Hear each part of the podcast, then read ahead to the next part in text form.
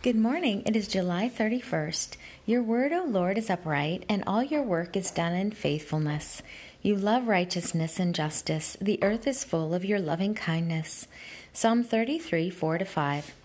One thing you have spoken, O Lord, two things I have heard that you, O God, are strong, and that you, O Lord, are loving.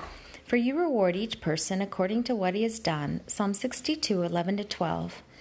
When I have sinned against you, and when I have turned back to you and confessed my sin, hear from heaven and forgive my sin and restore me. Teach me the good way in which I should walk. When I sin against you, for there is no one who does not sin, may I return to you with all my heart and with all my soul. 1 Kings 8, 33 to 34, 36, 46, and 48. Like Noah, may I be a righteous person, blameless among the people of my time and one who walks with you. Genesis 6 9. Like Moses, may I do all that you command me. Exodus 39 42, 40, 16. O Lord, be not far off. O my strength, come quickly to help me. Psalm 22 19.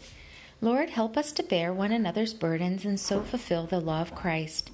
Galatians 6 2. You are my lamp, O Lord. You turn my darkness into light. With your help, I can advance against a troop. With you I can leap over a wall. 2 Samuel 22 29 to 30.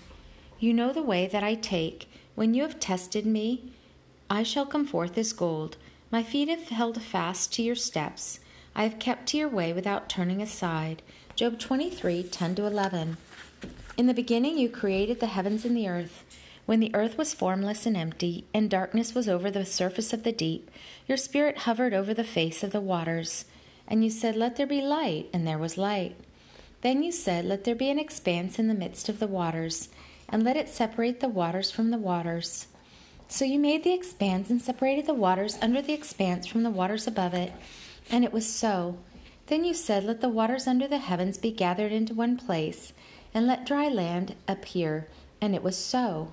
And you saw that it was good. Genesis 1 1 to 10.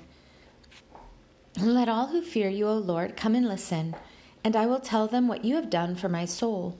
I cried out to you with my mouth, your praise was on my tongue. If I had regarded iniquity in my heart, you would not have heard. But you have surely heard. You have attended to the voice of my prayer. Praise be to you, O God. You have neither turned away my prayer nor your love from me. Psalm 66, 16 to 20. The word of the Lord. Thanks be to God. Walk with the King today and be a blessing.